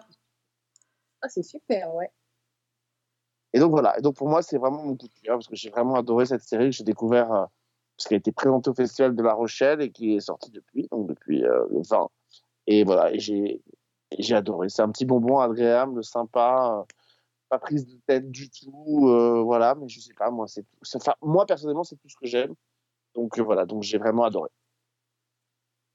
Je pense que ça va beaucoup me plaire. Et toi, Fanny, t'as aimé alors? Alors, j'ai vu les trois premiers épisodes et en fait, ça passe tout seul, quoi, parce que effectivement, c'est délicat, c'est charmant. C'est c'est juste ça. Il y a, je, je trouve qu'il y a, il y a un charme dans toutes les situations. Euh, Camélia Jordana, je, la- je la connais évidemment de nom, je crois que je l'avais jamais vue jouer et je trouve qu'elle a effectivement ce côté. Euh, T'as envie, d'être- t'as envie de la prendre dans tes bras, quoi. Parce Ouais. qu'elle est adorable, parce que tout dans ses attitudes, dans. Enfin, je- moi, je- pour l'instant, j'adore. Donc, je ne pense pas que les trois derniers épisodes euh, me fassent basculer dans le, le camp adverse, quoi, parce que jusqu'ici, c'est vraiment c'est une petite respiration. Et tu as dû, donc tu dois voir évidemment cette séquence au début du troisième où elle dicte les règles face à lui. euh, euh, c'est- très drôle. Elle lui dit non mais alors je te pose voilà les règles. Elle lui a fait des post-it sur lesquels il y a toutes les règles et elle lui dit euh, voilà on va pouvoir faire ça mais alors d'abord il faut d'abord que les papillons que j'ai dans le ventre ils s'arrêtent. Donc elle le regarde comme ça et puis quand elle lui dit qu'il a des bras trop sexy et qu'elle a juste ce petit mouvement de tête pour dire bah ouais complètement et je me retiens parce que sinon je tombe dans les pommes c'est c'est- c'est tellement drôle et cute que voilà c'est c'est c'est C'est trop choupi. C'est exactement ça. Oh. Bah, Alexandre, il nous conseille une série choupi, c'est chouette. Mais oui, c'est choupi. Mais voilà, Priscilla, elle est pas là, mais Ouais, elle ça- toujours des fenêtres partout. Bah, c'est pour elle, quoi. Ah, bah, c'est cadeau, c'est tout à fait cadeau pour Priscilla, ça. Le générique de fin qui est chanté par Camilla Jordana, la chanson vient de sortir dans le commerce aussi, donc euh, ça va avec. Le, le podcast qui va exister. Euh, Est-ce que tu as vu, toi, cette séquence avec les filles et leur père? Je me souviens plus, non, pas encore? C'est dans le 4 Pas encore. Dans le 4, tu vas voir. Je défie quiconque à ce moment-là de ne pas avoir envie. Moi, je vous le dis, quand je l'ai vu, cet épisode-là, qui est quand même très beau, où les trois sœurs chantent à leur père ma préférence. Alors, euh, imaginez quand même si c'est euh, très belle, ch- c'est une très belle chanson. Je sais pas si vous la connaissez, mais c'est une très belle chanson de Julien Clerc. Donc, vous imaginez que ce sont trois filles qui le chantent à leur père, alors c'était la chanson de leur maman qui est décédée. Euh, je défie quiconque à ce moment-là de ne pas avoir juste envie euh, d'écouter dix fois d'affilée ma préférence avec un espèce de sourire bonnet aux lèvres. Euh, voilà. Donc, c'est, c'est, ça, ça- je vous le dire, ça marche très bien. hein. Je connais ma préférence quasiment par cœur à l'heure actuelle. oh, c'est mignon. Ah, j'aime bien ta reco, là, Alex. Franchement, tu m'as, tu m'as vraiment donné envie de, de regarder. Ah ouais, il faut y aller. Je dis, c'est des épisodes de, 20, de 30 minutes. En plus, ça passe Oui, en très plus, vite. nickel. C'est elle, c'est Adèle Chapelle. J'ai adoré votre podcast et j'adore votre livre. J'essaie de convaincre mon frère de lire, mais ça l'intéresse pas. Puis de toute façon, j'ai même pas le temps d'apprendre à lire. De lire, tout court. Ça promet. Tu fais quoi? Non, j'utilise les mathématiques pour euh, étudier les relations amoureuses. Vraiment? Ouais, vraiment. vous faites trop de bruit là Ça va, c'est de l'eau tiède. Par exemple, dans la rencontre amoureuse, Je crois que je vais t'embrasser. c'est l'improbabilité de rencontrer quelqu'un. J'ai jamais vécu un truc comme ça. Qui fait la saveur de la rencontre. Et alors, détail intéressant, c'est pas une mini-série. Ah, Hmm. Et ça, c'était la surprise de La Rochelle, parce que moi, je pensais que c'était une mini-série. Ce n'est pas en Et- détail, du coup. Et ce n'est pas une mini-série. Visiblement, euh, les réflexions sont en cours pour faire une suite. Alors après, ça dépendra du succès. Et des, voilà, l'idée, c'est peut-être d'essayer de, de découvrir euh, le, le, le, le- ouais, pas le passé, mais enfin le, la vie des autres personnages aussi, j'imagine. Euh, notamment, la, la- je ne sais pas si Fanny, tu, es d'accord avec moi, mais je trouve que la Salomé de Valls, qui joue la petite sœur du héros, elle est trop cute, quoi. Elle aussi, elle est vraiment trop choupie en, en, gérante d'une patinoire, euh, patinoire qui est vrai dingue amoureux d'un mec qu'elle a retrouvé et il se marie dans les 30 secondes après le début de la série. C'est tellement drôle et tellement mignon aussi que voilà, ça passe aussi très bien. Bah, C'est marrant parce qu'en regardant les trois premiers épisodes, je me faisais la réflexion, je pensais à une, une série qui avait été lancée aux États-Unis qui s'appelait Love Life, où en fait le, la première saison suivait deux personnages et la deuxième saison suivait deux personnages secondaires qui devenaient les héros. Et je me disais Ah que oui. le concept est très bien sur Irrésistible, où on pourrait basculer justement sur, euh, sur un autre personnage et enfin, j'avais pensé ça, donc euh, ça rejoint un petit peu ce que, ce que tu dis là. Et ben moi, je vais faire, une, je vais faire un clin d'œil à mon copain Fred parce qu'il n'est pas là. Mais moi, euh, ce que j'ai ressenti en voyant Irrésistible, ça m'a rappelé ce que j'avais ressenti il y a à peu près un peu plus de 20 ans en découvrant une série, peut-être que Sophie va s'en souvenir, diffusée à l'époque sur ABC, je crois, qui s'appelait Relativity, Ah, bah oui, euh, avec sûr. Kimberly Williams, Bien sûr. sur ces deux jeunes gens qui tombent amoureux l'un de l'autre à Rome, issus de deux confessions différentes. Lui est juif, elle est catholique. Euh, Ils sont tous les deux pris chacun de leur côté et pourtant ils vont vivre une histoire d'amour. Alors, c'est vrai que la série, on l'a senti, on le sentait, avait un peu de mal à, à enchaîner la suite et tout parce que euh, voilà, l'histoire d'amour, on a les histoires d'amour, on a, enfin, on a envie peut-être pas forcément prêt à les suivre pendant très longtemps parce que c'est dur de garder l'intérêt de tout le monde. Mais le début de Relativity, il y avait quelque chose de tellement joli aussi dans ce couple-là, très authentique, très vrai. Et en fait, c'est ça qui est dingue, c'est que quand on les voit dans Relativity ou même là dans Irrésistible, on, on a envie d'y croire. Ça pourrait être les potes qu'on a à côté et qui tombent amoureux et voilà et qui nous énervent beaucoup tellement ils sont heureux. Euh, quand vous retrouvez à la terrasse du café avec eux et qu'ils vous balancent à la gueule leur bonheur devant tout le monde, euh, ces abrutis, tu vois, et que tu as juste envie de les emplafonner. Euh, donc voilà, et, et- et c'est vrai que ça fait du bien aussi. Et ça fait du bien comme quand on voit Love Actually. Moi, quand j'avais découvert Love Actually, euh, euh, pas à sa sortie, mais presque, euh, au départ, je voulais pas. Et puis quand tu le vois, tu ressors de là et tu te surprends, comme disait Fanny tout à l'heure ou Sophie, tu te surprends à avoir le, le smile euh, sur le visage qui est figé. Tu as, l'impression d'être euh, d'être un mec qui, s'est botoxé en, en position sourire tellement t'es content parce que ça, ça génère des sentiments qui sont assez simples et en même temps qui font du bien, quoi. C'est bien dit ça. Ouais, bah, carrément. Moi, je vais aller vite voir ça. hein. Franchement, euh, Ah ouais, tu nous diras. pas d'excuses. Non, mais je te dirai de, de la semaine prochaine, je pense. Je, je vais regarder. non, c'est c'est ouais, c'est vendu de chez vendu là. Et euh, est-ce que sinon t'as une autre reco? Je vais Juste vous dire, euh, parce qu'on parle souvent un peu de rétro, et c'est là que je vais peut-être pas. Alors, toi, je sais, je vais pas vous énerver toutes les deux, parce que c'est pas du tout votre cas, mais je vais en énerver certains. Euh, le 10 octobre prochain va sortir chez Elephant. C'est un- une maison d'édition que, déjà, euh, il y a quelques années, déjà dans Cinéma, on commençait à soutenir. C'est une maison d'édition qui réédite des grands classiques de la télévision. Euh, c'est à eux qu'on doit d'avoir ressorti en Blu-ray des séries comme K2000, Supercopter, l'Agence Touriste, euh, euh, qui, euh, Miami et Hulk, par exemple, euh, pour les coffrets que j'aperçois. Euh, et en fait, bah là, ils vont sortir au mois d'octobre. Euh, ils ressortent en Blu-ray euh, le coffret de, bah, de l'homme qui valait 3 milliards. C'est cultes des années euh, 80 pour la France, 70 pour les États-Unis. Euh, voilà, que j'ai déjà entre les mains et qui est, euh, vraiment très chouette parce que voilà, on retrouve euh, tous les épisodes de la série. Il y a tous les épisodes de l'homme qui valait 3 milliards. Il y a les téléfilms Réunion euh, qui sont sortis donc après, euh, où il se retrouve évidemment avec Super Jamie. Euh, il y a un fascicule de 90 pages à peu près sur la série avec le guide de tous les épisodes. Donc ça, c'est quand même vachement bien. Il y a pas mal de bonus. Euh, il y a l'histoire de la série racontée par Alain Carazé. Il y a un dossier sur le générique, etc. Donc il y a beaucoup de choses. Il y a aussi des, versions différentes des épisodes. Euh, par exemple, le, le- les, trois premiers, les trois épisodes pilotes qui ont servi en téléfilm sont aussi proposés en version syndication, c'est-à-dire en épisodes de 52 minutes bonne, au bon endroit, etc. Donc ça, c'est plutôt chouette. Euh, et donc voilà, et donc on trouve tous les épisodes, y compris les épisodes crossover euh, de Super Jamie. Donc vous avez des épisodes de Super Jamie dans le coffret aussi pour que toutes les histoires soient bouclées euh, dans l'homme qui valait 3 milliards. Si jamais vous n'envisagez pas d'acheter en 2024 le coffret de Super Jamie, vous avez aussi les épisodes de Super Jamie dedans. Ça, c'est plutôt une bonne idée parce que on se souvient de coffrets comme Buffy et Angel et on n'avait pas forcément le, le crossover à l'intérieur de mémoire. Euh, donc il manquait un petit peu la fin. Bah là, ils y sont. Vous avez des épisodes de Super Jamie qui sont dedans. Euh, voilà. Et donc, euh, et puis notamment, bah, je, vous, je vous conseille de redécouvrir ce super épisode de la saison 2, double épisode de la saison 2, fin de saison 2, justement, qui sert de pilote à Super Jamie. On découvre effectivement Jamie Summers, grand amour de Steve, victime d'un accident de parachute, à qui on va greffer.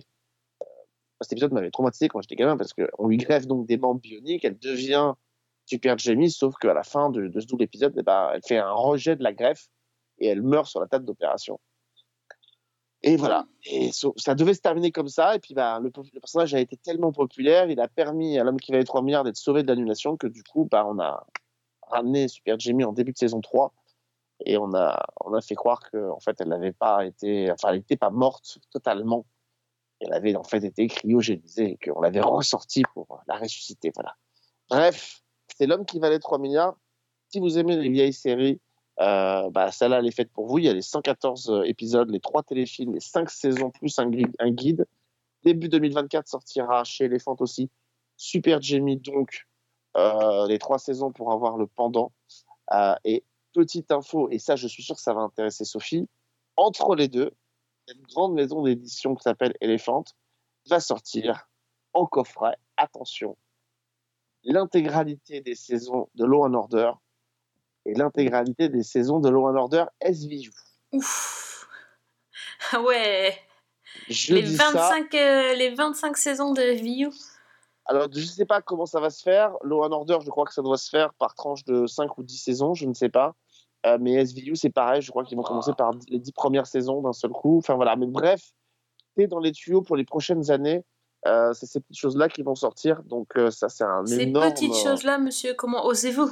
Ces grandes Non, séries. des grandes séries. Mais rien que le fait d'avoir Law and Order, la série Ouais. originale, en intégralité, rien que ça, ça fait saliver. Bah, complètement. Ah Donc ouais, voilà ouais. les projets. Donc un truc qui. Alors voilà, évidemment, je le dis parce que je ne veux pas passer sous silence, ça a un coût. Euh, je ne sais pas combien ces séries m'ont coûté, mais par exemple, l'intégrale en Blu-ray de l'homme qui valait 3 milliards, c'est 150 euros. Voilà, je le dis parce que je veux pas, je veux pas oub- oublier de préciser ce petit détail.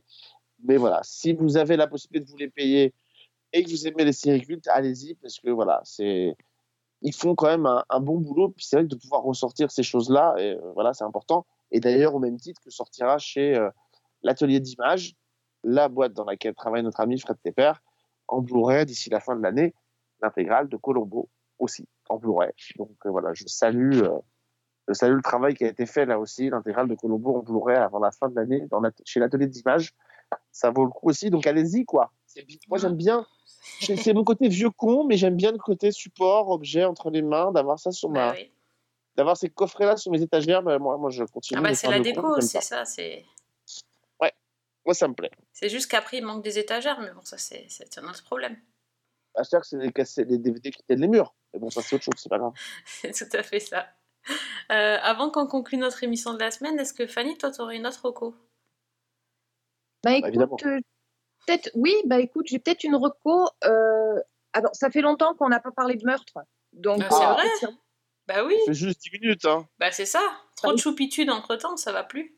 voilà, c'est c'est un peu obligé si tu veux, mais ça va rester du crime très, très light, j'ai envie de dire. C'est-à-dire un peu ambiance Only Murders in the Building, puisque moi je voulais parler de The After Party, qui est une série sur Apple TV. Il y a deux saisons qui sont disponibles, donc à chaque fois euh, 10 épisodes d'une trentaine de minutes. Donc en fait le concept, bah, c'est à chaque fois ça se passe à une after party, donc le, le lendemain d'une fête.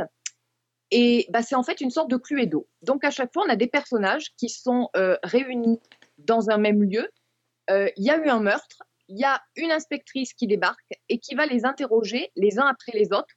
Euh, donc un interrogatoire par épisode avec à chaque fois un personnage différent pour bah, qu'ils racontent leur version des faits, de ce qui s'est passé, et etc., etc. Donc dit comme ça, ça paraît assez banal. La particularité, c'est que bah, d'une part, tous ces personnages-là sont assez déjantés, et surtout que chaque fois qu'ils racontent leur propre version, en fait, ils sont tellement barrés qu'ils s'imaginent qu'ils sont les héros d'un film ou d'une série d'un genre différent. Donc, en gros, par exemple, la saison 1, euh, c'est euh, après une, une fête de retrouvailles d'anciens élèves. Ils se sont tous euh, réunis chez l'un d'entre eux qui s'appelle Xavier, qui est une star de la pop mondialement connue. Et ben, Xavier va être retrouvé mort euh, au pied de sa résidence euh, sur la, la plage. Il est tombé du haut de sa maison. Donc arrive l'inspectrice Damner, qui est jouée par Tiffany Haddish, et qui va interroger tous les personnages présents. Donc il y a Annick, qui est euh, l'empotée de service timide et qui est toujours euh, à côté de la plaque, qui a un gros crush pour, pour Zoé, qui elle est l'ex-femme du quarterback de service. Il y en a un autre, un autre des personnages qui se rêve en auteur-compositeur alors qu'il a aucun talent, etc., etc. Et bah, quand ils vont être interrogés, ils vont s'imaginer chacun dans leur propre histoire. Donc Annick, lui, il est en pleine comédie romantique et il raconte tout version comédie romantique avec Zoé. Euh, Brett, le quarterback, lui, se voit en héros de film d'action à la Schwarzenegger. Il y a un personnage qui s'appelle Chelsea qui imagine qu'on la suit et qu'on la harcèle et qui donc va raconter ça façon thriller psychologique. Euh, on a un personnage qui fait ça en comédie musicale, une autre en espèce de film d'art et d'essai en noir et blanc, et un personnage qui se voit dans un dessin animé. Et donc ça donne un résultat qui est déjà extrêmement euh, surprenant, qui est hyper sympa, hyper original, et en plus de ça, ce qui est génial, c'est que l'enquête, elle tient la route. Donc ça, c'est le petit plus. Et la saison 2, ben, on reprend le même concept avec des personnages et des situations, une situation différente. Donc en personnage, on retrouve Annick et Zoé qui sortent ensemble, qui se rendent au mariage de la sœur de Zoé. Et, et ben, le lendemain du mariage, le marié est retrouvé zigouillé, empoisonné dans son lit. Il y a la même inspectrice qui, après sa retraite, mais qui, à la demande de Annick, va revenir sur place. Et rebelote, elle va interroger chacun des protagonistes qui, chacun va lui raconter sa version. Alors Annick, il nous fait Annick 2, la suite, avec le retour de la, de la comédie romantique. Euh, on a euh, l'ex de la mariée qui, lui, s'imagine qu'il est un grand détective privé et donc nous le fait en mode Philippe Marlowe, polar des années 50. On a un western, enfin, on a de tout. Et c'est. Bah, alors, ça dépend un petit peu de l'attachement qu'on va avoir au personnage ou au genre qui est présenté. Parfois, je trouve que, surtout en saison 1, on a l'impression que les créateurs de la série n'ont pas osé aller tout à fait à fond à fond. Et c'est vraiment les épisodes où il se lâche qui sont le plus réussis. Et voilà, donc c'est une petite série qui est, c'est un Cluedo géant qui est, qui est très sympa, qui est très réussi et qui est surtout très drôle. Et complètement extra- extravagant et excentrique. Donc ça s'appelle The After Party et c'est sur Apple TV. Has there been another murder? Huh? Uh, uh, actually.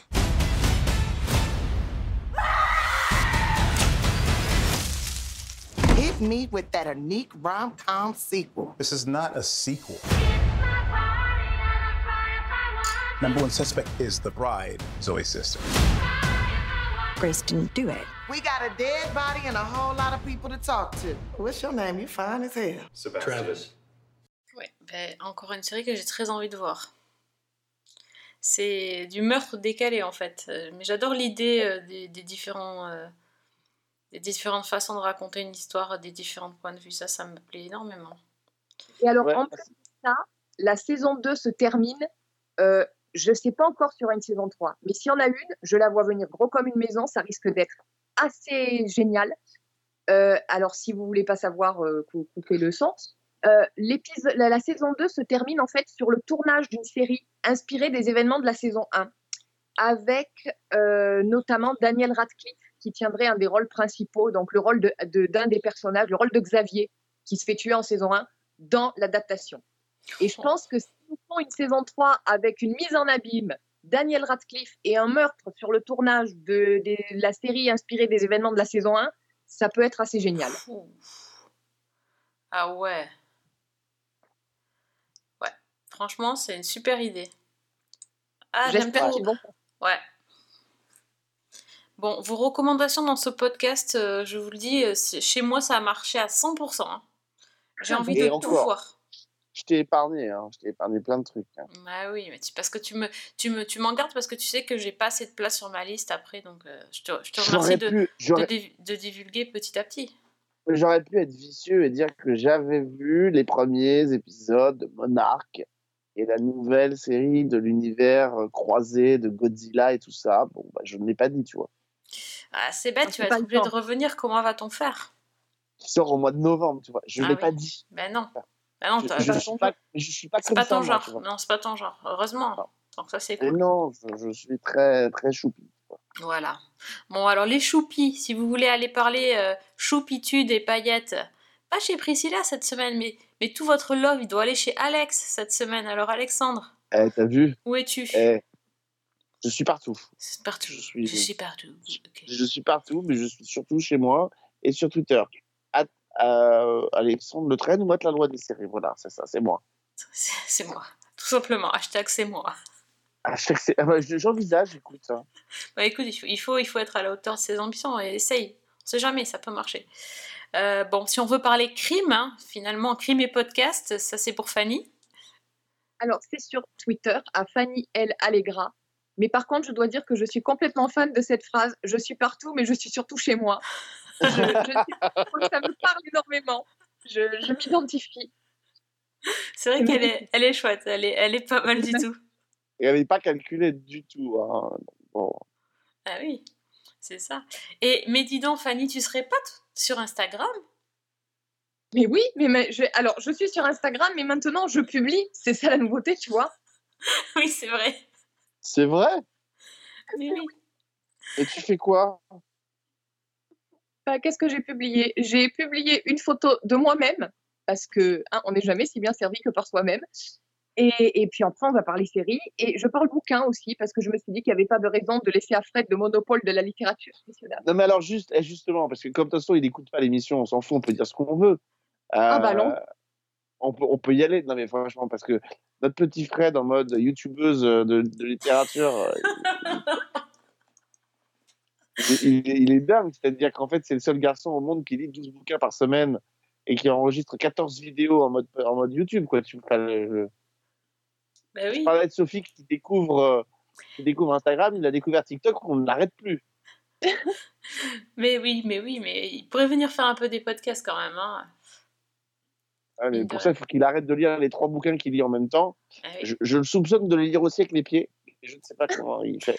Je, voilà. Et, Il a je- un super pouvoir. Qui sait? Il a un livre dans la main à chaque fois que. J'envisage même de demander à Fanny de se mettre aussi à faire des reviews de séries par, en vidéo, tu vois. Il y a que comme ça qu'elle va pouvoir tout, tout traiter. C'est un. Ah, c'est un concept, hein, mais bon. C'est quoi ton compte sur Instagram, euh, Fanny? Parce que je, je suis pas sûr de l'avoir. Je- écoute, J'en sais rien. Je crois que Fanny, elle, arrivera aussi. C'est vrai Je suis pas sûre de l'avoir. Ah oui, je l'ai Ah bah si, je l'ai. Ah, ben voilà. Alors, Là, euh, Fanny, si je puis me permettre, euh, Yes. le conce- le concept de- d'une photo, il faudrait quand même un tout petit peu sourire quand même. Parce que là, on a l'impression que tu es en train de tuer quelqu'un quand même. hein. Bah, écoute, c'est raccord avec mes recos de la semaine. Hein. Donc, si vous voulez faire plaisir à Fanny, donc vous lisez Lune d'automne, voilà, de euh, Clarissa Gewan, c'est ça? Oui, c'est ça. Genawan, voilà. Et j'ai lu, ça y est, je vais surveiller ce compte-là, hein, parce que j'ai découvert aussi Season 1, magnifique podcast. Ah, t'as vu? Et Mais en fait, je suis bien embêtée parce je- que j'étais en train de bugger. Je me dis, mais c'est quoi déjà l'adresse de l'Instagram? C'est season1.podcast, je crois bien. Oui, c'est ça, c'est à peu près ça. Voilà. Oui. Et là, j'ouvre Instagram, hein, je tombe évidemment sur une des 384 vidéos que Fred a lancées. Euh, et là, c'est sur Simon Coleman. Voilà. Donc, euh, voilà. Donc, Non, mais euh, Fred est en mode youtubeuse. Je pense, et j'attends ça avec impatience, Fred, si tu nous écoutes, parce que je sais que tu vas nous écouter, et on va vite s'en rendre compte si tu nous écoutes, on va voir comment on va le faire. J'attends impatiemment que tu aies tellement de succès que tu nous fasses des recommandations pour des implants mammaires. Et j'attends ça avec impatience. Fred, fais gaffe, tu peux être épinglé par la justice. Arrête, Voilà. il va plus vouloir héberger le podcast avec tes bêtises. Voilà, d'ailleurs, c'est- si vous... C'est le seul moyen pour savoir s'il écoute vraiment ce qu'on dit, c'est de, glisser une connerie à l'intérieur. C'est pas faux. bravo, mon Fredo, tu fais super bien le job en plus en vidéo. Mais les implants mammaires, j'attends de voir ça avec impatience. Comment vas-tu enchaîner après ça? C'est- C'est terrible. Donc, euh, si vous voulez Chacun écouter le podcast, vous pouvez donc aller sur le site de Fred, parce que c'est Fred, les chroniques de Cliffhanger Co. C'est lui qui nous héberge nos podcasts.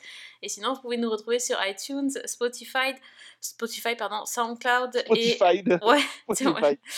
Et ça y va. Ah, c'était pénible. Ah, c'est plus ce que je disais. iTunes, Only SoundCloud, Spotify. podcast. Voilà. Et le murder, ça va être toi le murder dans mon podcast. hein. Et donc sur Instagram, season1.podcast, où on a toujours une page Facebook euh, sur lesquelles on poste nos publications chaque semaine. Je crois que j'ai fait le tour, enfin j'espère. Euh, je suis toujours sur Twitter à season1 avec un 1. Pour combien de temps On ne sait pas. Euh, mais en tout cas, voilà. Re- re- retrouvez-nous partout sur les internets et surtout pas chez Alex parce qu'on n'est pas invité. Donc, et, et sinon, on vous retrouve. bah oui.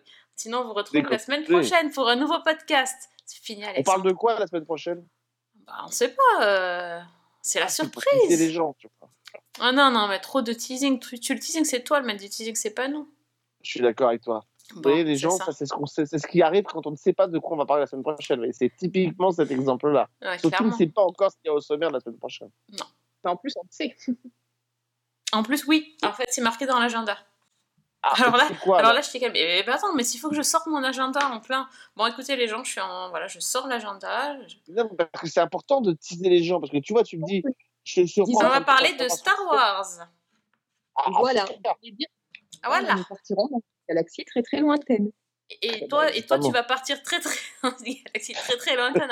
Ah, aussi parce que tu me gâches mes fins de podcast. Ça suffit, monsieur. C'est vrai, pardon. L'étoile noire honte. doit être dispo si tu veux.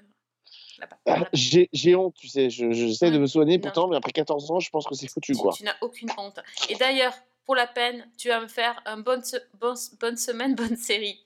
Je t'écoute. Ouais. Bonne semaine. Eh ben, écoutez, pour inaugurer cette 15e saison de Season 1, bonne semaine et bonne série. Voilà, c'est bien comme ça. Which of the Pickwick triplets did it? Who of the crew would commit this crime? My little brat, make 'em Bonnie go splat. It's a story pretty gory for a nursery rhyme. Which of the Pickwick triplets did it? Which of the spawn had the brawn to kill? Will it maybe get tried for matricide? Coochie coochie coo. Time for you or you or you to admit it. So quick as a whip, got a pick which Pickwick triplet did it. Merci. Par contre, que c'est la 15e saison. Non, mais j'ai arrêté de compter à. J'ai arrêté de compter depuis. Ah non, on a lancé, on a lancé la première en septembre 2000, euh, 2009, le Ah ouais. 21 septembre 2009, tu vois, moi je m'en souviens. Comment tu fais pour t'en rappeler? Parce que à chaque, fois, à chaque fois, tu me le redis. Chaque fois, tu me dis, ah, on a fini notre saison ou on commence notre nouvelle saison. Et à chaque fois, je, je Bah, me parce dis, ouais, qu'il y en a un qui le, ça a de l'intérêt et pas l'autre. 2009 Enfin, tu vois, Tu m'as dit quoi? 21 septembre 2009. Ah ouais. Un jour, toujours en plus. Mais En comment tu plus, sais que c'est le imagine. 21 Bah, euh, bah, je sais pas, mais c'était le 21 septembre 2009, c'était Glee et Vampire Diaries. Et ouais. C'était le 21 septembre. Je ne me demande pas, mais enfin, j'ai quand même, C'était un dimanche soir. j'ai quand même fait un certain nombre de podcasts en montage, en animation et tout. Donc je pense qu'à un moment donné, j'avais, fi- comme on passait notre temps à célébrer les anniversaires, au bout d'un moment, tu, Ah, je me suis souvenu de ce que c'était, quoi.